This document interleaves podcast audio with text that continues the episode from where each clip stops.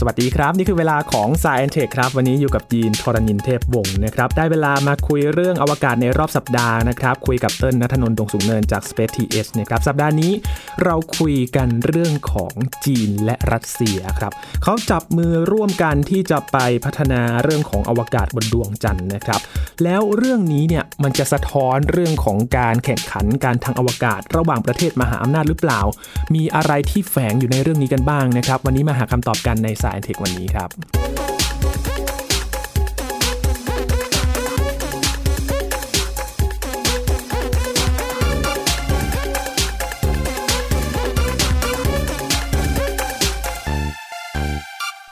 เรื่องความร่วมมือระหว่างจีนและรัสเซียในการที่จะไป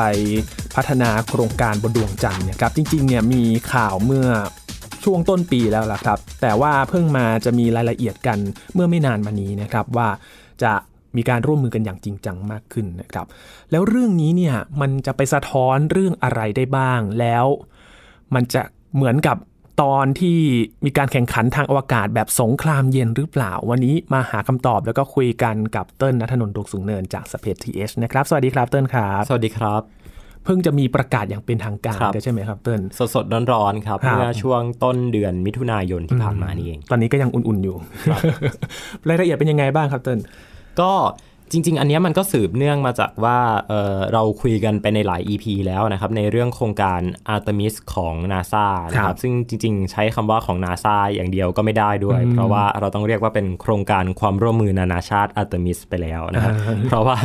เอ่อถ้าเราไปดู Artemis Accord เนี่ยฮะหน่วยงานที่เซ็นสัญญานะในการร่วมกันใช้ งานอวกาศเพื่อสันติสุขเนี่ยรวมถึงโครงการ Artemis เองเนี่ยก็มีตั้งแต่ตัว NASA เองนะฮะมีครับ Australian Space Agency นะครับมี Canada Space Agency มีญี่ปุ่นนะครับ JAXA มีนิวซีแลนด์ Space Agency แล้วก็มี UAE มีครับลักเซมเบิร์ก มีประเทศที่เป็นเขาเรียกว่าเป็น Space Faring Nation นะ เป็นประเทศที่มาให้ความสนใจในเรื่องของการสำรวจอวกาศเนี่ยอยู่หลายประเทศเลยนะฮะน่าเศร้านิดนึงที่ไม่มีไทยนะฮะอ้าวเดี๋ยวเอาไว้มาเอาไว้มาอาจจะคุยกันในตอนหน้าว่าเพราะอะไรนะฮะครับผมแต่ว่า ก็จะเห็นว่านอกจากจะไม่มีไทยแล้วเนี่ยอืมก็ยังไม่มีสองประเทศที่เป็นประเทศมหาอำนาจด้านอวกาศนะครับ ก็คือจีนกับรัสเซียอ้าวมันอ่ามันทำไมล่ะครับเติ้ลมันสนุกอะครับ มันสนุกตรงนี้แหละครับ เพราะว่าจีนเนี่ยเราไม่แปลกใจมากครัเนาะบเพราะว่าอย่างที่บอกว่าจีนเองเนี่ยไม่ได้มี ความร่วมมือด้านอวกาศกับทางนาซาหรือว่าทางนานาชาติเนี่ยมาตั้งแต่โครงการสถานีอวกาศนานาชาติแล้วนะฮะคือเอาง่ายๆ สถานีอวกาศนานาชาติเนี่ยน่าจะเป็นสถานีที่รวมความร่วมมือของหน่วยงานอวกาศไว้ได้ ครอบคลุมเกือบจะทั่วโลกนะฮะครับรวมถึงอย่างไทยเองเนี่ยก็มีมีการส่งการทดลองขึ้นไปบนสถานีอวกาศนานาชาติเองหลายครั้งนะฮะผ่านทางแจ็กซ่าซึ่งเขา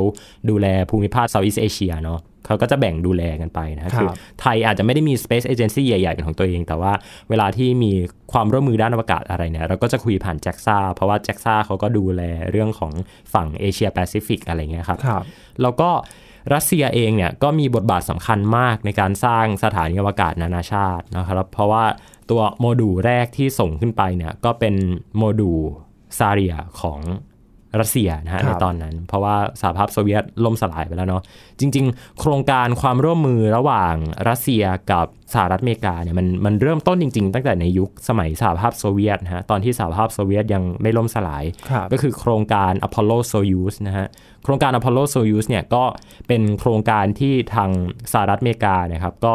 ส่งตัวยาน Apollo นะฮะเป็นยานตัว Apollo Command Module นะฮะก็ขึ้นไปทำการด็อกกิ้งกับตัวยาน Soyuz ของรัสเซียนะครับแล้วก็มีการจับมือมีการเอ่อ ประกาศสันติภาพนะฮะเหมือนกับเป็นประกาศการสงบศึก Space Race ที่ผ่านมาอย่างยาวนานนะฮะแล้วก็สูญเสียอะไรกันไปเยอะนะครับก็สงบศึกในที่สุด แล้วก็หลังจากนั้นไม่นานนะฮะไม่กี่ปีสหภาพโซเวียตก็ประกาศล่มสลายครับนะครับแล้วก็มาทำตัวสถานีอวกาศนะที่ชื่อว่าสถานีอวกาศเมียร์นะเมียร์ภาษารัสเซียก็จะแปลว่าโลกนะฮะซึ่ง ก็แปลว่าสันติภาพได้ด้วยนะฮะครับเราก็จะเห็นภาพตอนนั้นยังไม่มีสถานีอวกาศนานาชาติเนาะครับก็เราก็จะเห็นภาพของกระสวยอวกาศในตอนนั้นนะฮะกระสวยอวกาศของอเมริกาก็ขึ้นไปทำการด็อกกิ้งหรือว่าเชื่อมต่อกับสถานีอวกาศเมียร์ของรัสเซียอยู่หลายครั้งนะครับ ซึ่งถ้าเราไปดูรูปกันเนี่ยมันมันจะตลกมากเลยครับพี่ยินเพราะว่าตัวสถานีอวกาศของรัสเซียเนี่ยตอนนั้นนะเล็กนิดเดียวแต่ว่า แต่ว่าขนาดของกระสวยอวกาศอย่างที่เห็นคือมันใหญ่มากนะด็อกทีมันก็จะตลกตลกหน่อยครับ แล้วก็พอสถานีอวกาศมีของรัสเซียในตอนนั้น ก็ปลดประจำการไปในที่สุดก็มีโครงการที่เป็นความร่วมมือใหญ่ที่สุดในประวัติศาสตร์ของมนุษยชาตินะฮะในการสร้างตัวโครงสร้างที่ใหญ่ที่สุด ที่มนุษย์เคยสร้างขึ้นมาก็คือสถานีอวกาศนานาชาตินะอยู่บนอวกาศนะโดยใช้ความร่วมมือจากประเทศต่างๆนะไม่ว่าจะฝ่ายโลกตะวันตกโลกตะวันออกอะไรมาร่วมมือกันหมดนะครับแล้วก็รัสเซียเองอย่างที่บอกว่าก็เป็นเป็นส่วนสำคัญในการสร้างสถานีอวกาศนานาชาตินะดังนั้นถ้าเราไปดูตัวโครงสร้างของสถานีในปัจจุบันเนี่ยเราจะเห็นว่ามันจะมีตัวโมดูลที่เป็นฝั่งของอเมริกา กับโมดูลที่เป็นในฝั่งรัสเซียนะฮะคือ ชื่ออาจจะเหมือนแยกกันแต่จริงแล้วมันก็จะเชื่อมต่อ connect กันได้ทั้งหมดนะฮะมีโมดูลของฝั่งยุโรปใช่ไหมครับ แล้วก็มีโมดูลของฝั่งญี่ปุ่น JAXA นะฮะคือพอมันเป็นอย่างนี้เนี่ยมันก็ทำให้เกิดความร่วมมือด้านวิชาการต่างๆ ขึ้นมากมายนะครับ แล้วก็จุดสำคัญจุดหนึ่งในประวัติศาสตร์เนี่ยก็คือตอนที่สหรัฐอเมริกาเนี่ยเขาปลด ประจำการตัวกระสวยอวกาศใช่ไหมครับ แล้วก็ทางอเมริกาเนี่ยเขาก็ต้องส่งนักบินอวกาศเนี่ยขึ้นไปกับยานโซยูสของรัสเซียนะครับ ก็คือถ้าดูเนี่ยมันก็จะเหมือนกับเป็นการสงบศึกเลยเนาะว่าเออครั้งหนึ่งอ เมริกากับโซเวียตเนี่ยเคยเป็นศัตรูกันใช่ไหมครับแต่ว่าส่งขึ้นไปใช่ แต่ตอนนี้ก็คือจับมือกันกอดคอกันขึ้นไปบนสถานีด้วยกันนะครับ ก็จริง ๆ ต้นเคยเขียนบทความลงใน Space TH นะครับ ชื่อว่าชีวิตในแดนอดีตศัตรูนะครับ ซึ่งก็ตามชื่อเลยว่าดินแดนอดีตศัตรู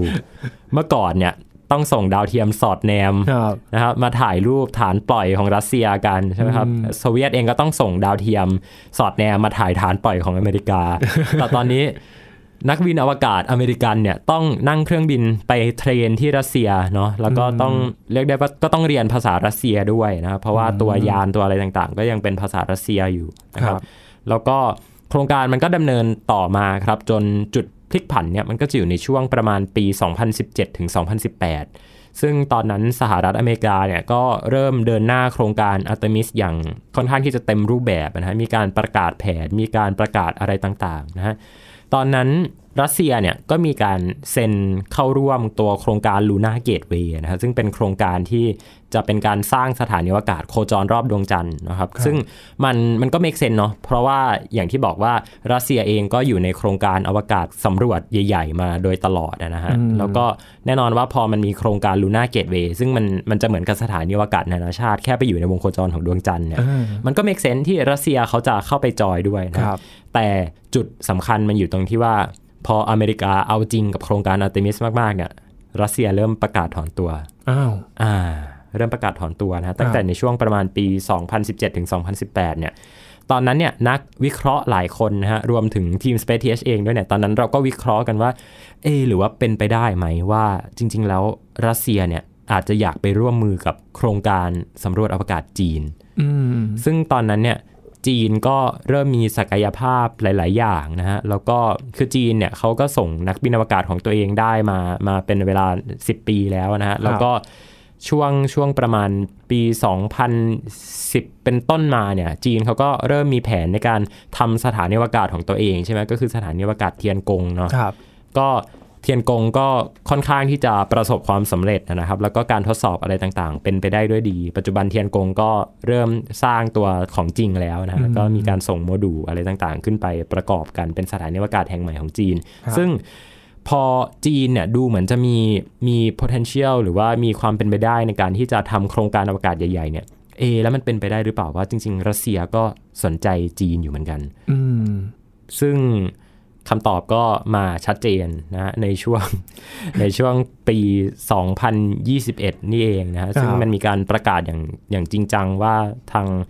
รัสเซียกับจีนเนี่ยก็จะประกาศทำสถานีนะครับเป็นสถานีวิจัยวิทยาศาสตร์อยู่บนดวงจันทร์นะครับ ซึ่งตอนแรกเขาประกาศแค่ว่าจะทำร่วมกันก่อน ยังไม่มีรายละเอียดออกมานะครับ แต่ข่าวในวันนี้เนี่ยที่เราจะมาคุยกันเนี่ยก็คือ เขามีการประกาศนะฮะในวันที่ 16 มิถุนายน 2021 เนี่ยในงาน Global Space Exploration Conference นะครับเขาก็มีการประชุมกัน แล้วก็ทาง Roscosmos นะครับซึ่งเป็น Space Agency จากฝั่งรัสเซียเนี่ยกับ CNSA นะครับ China Space Administration เนี่ยก็มีการเซ็นสัญญาร่วมกันครับว่าจะมีการทำโครงการ international international international lunar research station หรือว่า ILRS ขึ้นนะครับ ก็เป็น international ที่ตอนนี้มีอยู่2ชาติก่อนอ่าแล้วก็เดี๋ยวดูว่าใครจะไปจอยบ้าง Artemis ก็จะ international ILRS เนี่ยก็จะ international อะไรคือ international ครับพี่ international ในความหมายของทั้งสองฝั่งเนี่ยสองหน่วยสองโครงการเนี่ยมันคืออะไรกันอ่าจริงจริงมันมี เกล็ดตลกตลกเรื่องเรื่องชื่อมาตั้งแต่ในยุคสงครามเย็นแล้วนะฮะอย่างเช่นเมื่อกี้เนี่ยที่ต้นยกตัวอย่างว่า โครงการที่สหภาพโซเวียตกับสหรัฐอเมริกาเนี่ยมาจับมือกันครั้งแรกในอากาศก็คือโครงการ Apollo Soyuz เนาะนะฝั่งอเมริกาเนี่ยเขาก็จะเรียกว่า Apollo Soyuz แต่ว่า ถ้าในฝั่งสหภาพโซเวียตเขาเรียกโครงการนี้ว่าอะไรรู้ไหมครับพี่ยินโซยุทอพอลโลถูกต้องไม่ยอมกันจริงๆใช่ไหมจริงๆ จริง ๆ ก็คือแบบว่านี่คือจับมือกันจริง ๆ หรือเปล่าอะไรเงี้ยนะฮะก็ก็เนี่ยครับมันก็เป็นเรื่องของ geopolitics เนาะเป็นเป็นเรื่องของการเมืองเข้ามาเกี่ยวข้อง แล้วก็จริง ๆ มันสลัดกันไม่ออกหรอกครับ เรื่องอวกาศกับการเมืองนี่แหละนะฮะแล้วก็จริง ๆ ตัวในวิดีโอที่เขามีการฉายในงาน global space exploration conference เนี่ยฮะก็ เขาก็มีการเผยแผนการต่างๆนะซึ่งถ้าอธิบายแบบคร่าวๆเลยเนี่ยก็คือในปี 2025 เนี้ยจะมีการส่งยานอวกาศนะฮะจากทางจีนนะฮะได้แก่โครงการฉางเอ๋อเนี่ยฮะซึ่งปัจจุบันก็ส่งไปหลายลำแล้วนะฮะเดี๋ยวจะมีฉางเอ๋อไปดวงจันทร์อีกนะฮะแล้วก็รัสเซียเองเนี่ยก็จะปัดฝุ่นโครงการลูน่านะฮะซึ่งเคยเป็นโครงการที่เก่าแก่มากในสมัยยุคสงครามเย็นนะฮะก็ยานลำล่าสุดที่ ทางรัสเซียหรือว่าทางสหภาพโซเวียตในตอนนั้นเนี่ยส่งไปลงเนี่ยก็คือยานลูน่า 24 นะครับ ส่งไปลงนานมากนะตั้งแต่โซเวียตยังไม่ล่มสลาย แล้วก็ตัวโครงการลูน่า 25 เนี่ยก็นำมาปัดฝุ่นครับแล้วก็จะไปลงในปี 2025 พอดีเลยครับแล้วก็จะมีการส่งยานต่างๆนะลูน่า 25 26 27 ลงไปเรื่อยๆ เป็นการคู่ขนานกับโครงการฉางเอ๋อของจีนนะฮะก็ฉางเอ๋อก็จะส่งไปเรื่อยๆนะครับ แล้วก็ ยานลูน่าของรัสเซียเนี่ยก็จะส่งไปเรื่อยๆ ซึ่งก็จะมีการสำรวจดวงจันทร์โดยการทำแผนที่นะครับเพราะว่าตอนนี้เนี่ยแผนที่ของดวงจันทร์ที่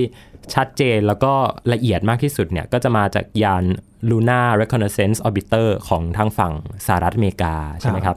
ก็แน่นอนว่าการที่จะไปลงสำรวจบนดวงจันทร์ได้เนี่ยก็ต้องมีการทำแผนที่นะฮะที่มันชัดเจนมากยิ่งขึ้น แล้วก็ จีนเองเนี่ยก็โครงการฉางเอ๋อเนี่ยเขาก็ทำได้ในระดับหนึ่งละ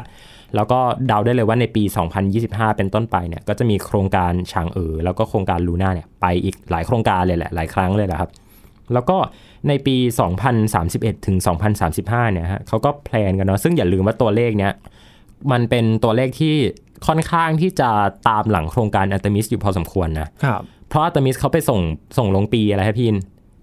สองศูนย์สองสี่ใช่สองศูนย์สองสี่ใช่ไหมครับ พอ 2028 29 30 เนี้ย ตัวโครงการลูน่าเกตเวย์ที่เป็นตัวสถานีวกาศโคจรรอบดวงจันทร์เนี่ย มันก็น่าจะเป็นรูปเป็นร่างขึ้นมาแล้ว ใช่ไหมครับ แต่ว่า 2031 เนี่ย รัสเซียกับจีนเนี่ยเขาเพิ่งจะเริ่มสร้าง เพิ่งจะเริ่มไปลงผิวดวงจันทร์เอง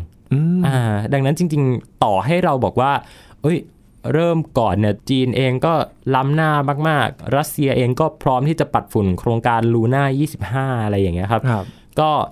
แน่นอนว่ามันก็ยังคงตามหลังสหรัฐอเมริกา แล้วก็ทีมทีมนานาชาตินานาชาติของนานาชาติฝั่งอเมริกา เริ่มเริ่มสับสนแล้วเราต้องบอกให้ชัดเจนใช่ครับ แล้วก็มีการเปิดใช้งานอย่างเต็มรูปแบบเนี่ยของเขาเนี่ยก็จะเป็นปี 2036 นะครับก็ โอ้ยาวยาวไกลเลยล่ะ ก็ตีไปต่ำๆก็สิบสิบปีเกือบยี่สิบปีอะถ้าถ้าเทียบกันตอนนี้ โอ้โห ตอนนั้นต้นก็น่าจะอายุเกือบจะสี่สิบแล้วอะโอ้ เป็นวัยกลางคนเลยนะเออโอ้โหคือคือคือตัวเลขพวกนี้มันฟังแล้วมันดูไม่เยอะนะครับ มันดูแบบว่าโอเคสองพันยี่สิบห้าสองพันสามสิบสองพันสามสิบหกแต่พอเราเทียบอายุกันจริง ๆ แล้วเนี่ย โอ้โห นี่มันนานเหมือนกันนะ มันนานเหมือนกันนะฮะ ก็เรียกได้ว่าเป็น ambition plan นะเป็นแผนที่ใหญ่มากๆนะซึ่งเราก็ไม่รู้ด้วยเนาะว่าตอนนั้นโลกของเรามันจะหน้าตาเป็นยังไง อันนี้คือเรื่องที่เรื่องที่เราน่าจะต้องคิดเหมือนกันว่า แค่ในระยะเวลา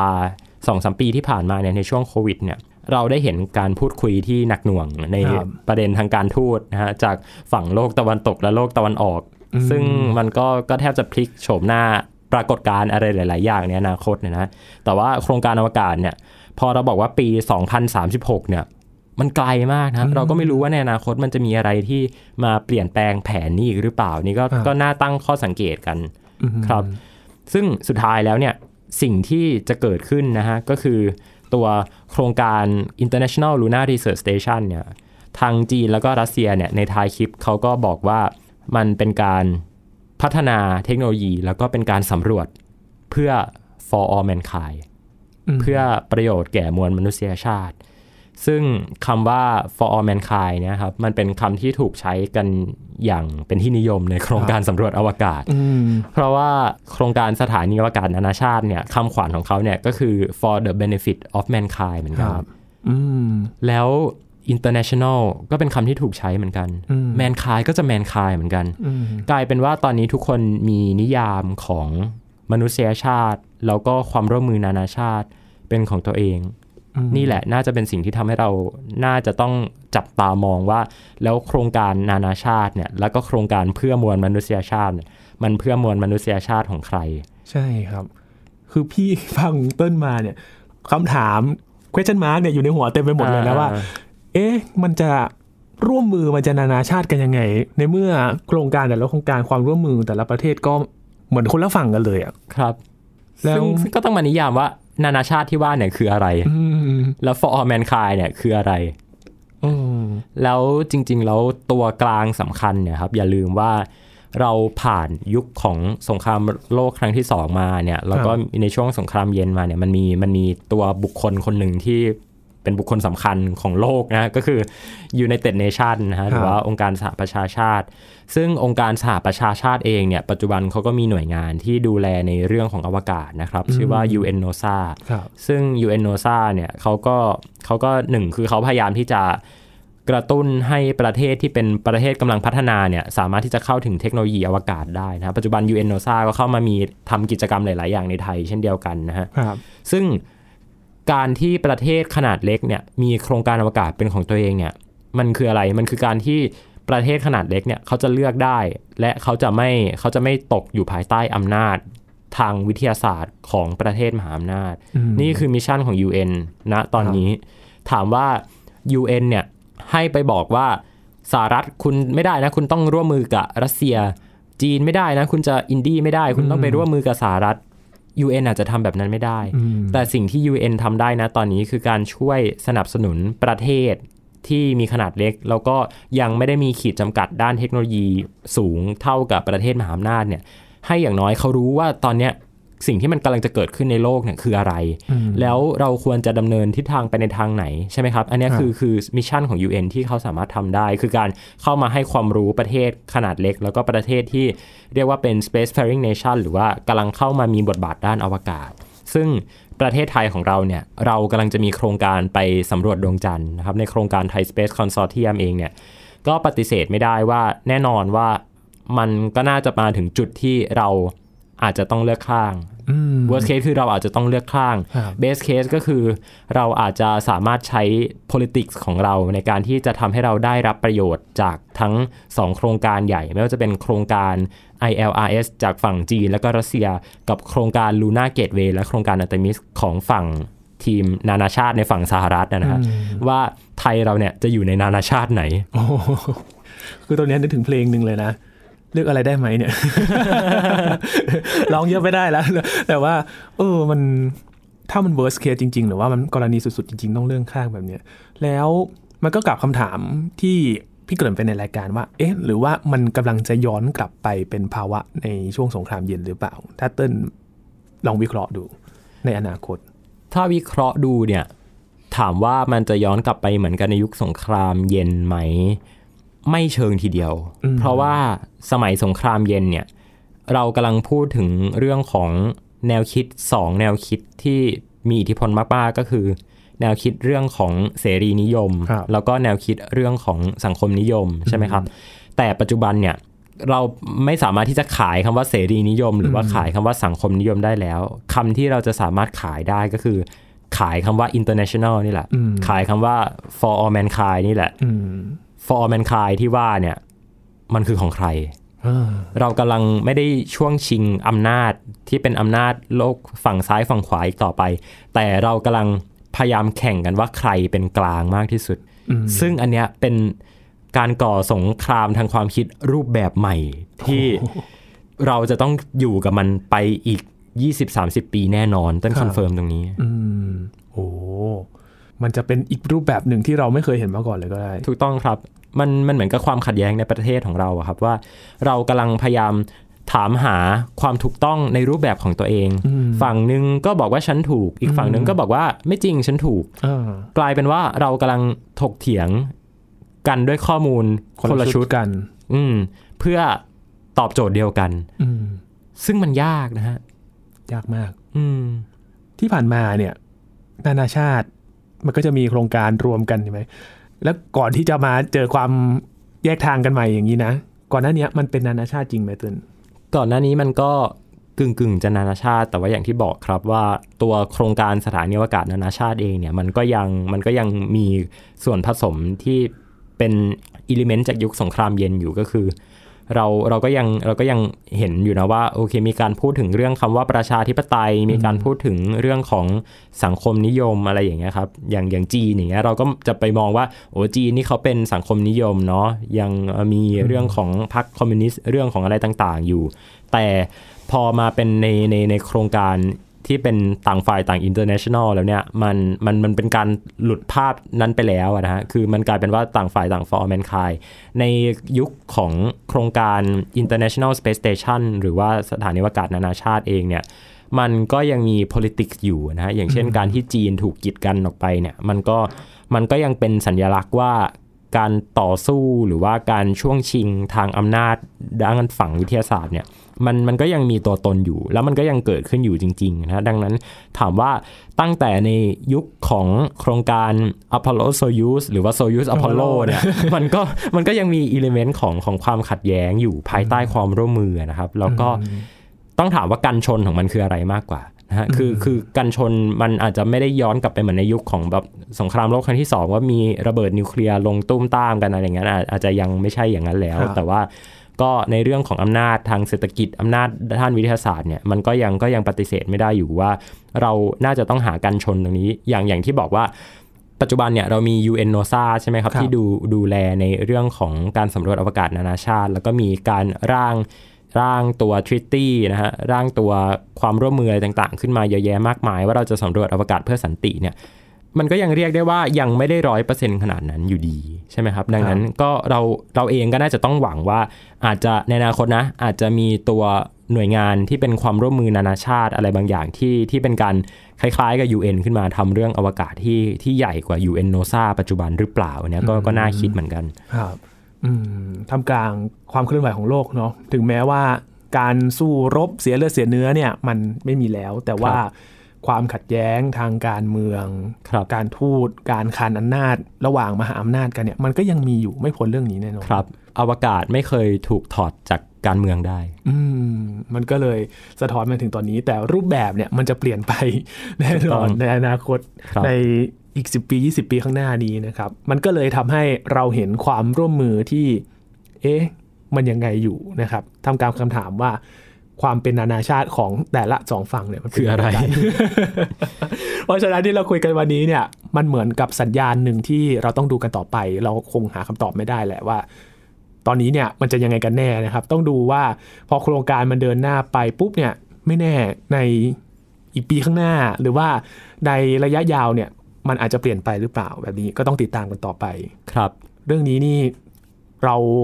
หยุดติดตามไม่ได้เลยใช่ไหมครับเติ้ลหยุดไม่ได้เลยครับ แล้วก็น่าจะต้องอยู่กับเราไปตราบชั่วชีวิตนะครับ เรื่องนี้เพราะว่าอย่างที่บอกว่า 2036เนี่ยมันเป็นตัวเลขที่ไปไกลมากๆครับ เพราะฉะนั้นเราก็ต้องติดตามข่าวสารครับเรื่องอวกาศนี่มีอะไรที่น่าสนใจเยอะในมุมต่างๆ มากมาย ไม่ใช่แค่เรื่องของการพัฒนาด้านเทคโนโลยี แล้วก็วิทยาศาสตร์อย่างเดียวนะครับ วันนี้ขอบคุณเติ้ลมากๆเลยนะครับขอบคุณครับ นี่คือ Science Tech ครับคุณผู้ฟังติดตามรายการก็ได้ที่ www.thaipbspodcast.com ครับรวมถึงพอดแคสต์ช่องทางต่างๆ ที่คุณกำลังรับฟังอยู่ครับอัปเดตเรื่องวิทยาศาสตร์เทคโนโลยี และนวัตกรรมกับเราได้ที่นี่ทุกที่ทุกเวลาทางไทย PBS Podcast นะครับช่วงนี้ยีนทรณินเทพวงศ์พร้อมกับเติ้ลนัทนนท์ดวงสูงเนินจาก Space TH ลาไปก่อนครับ สวัสดีครับ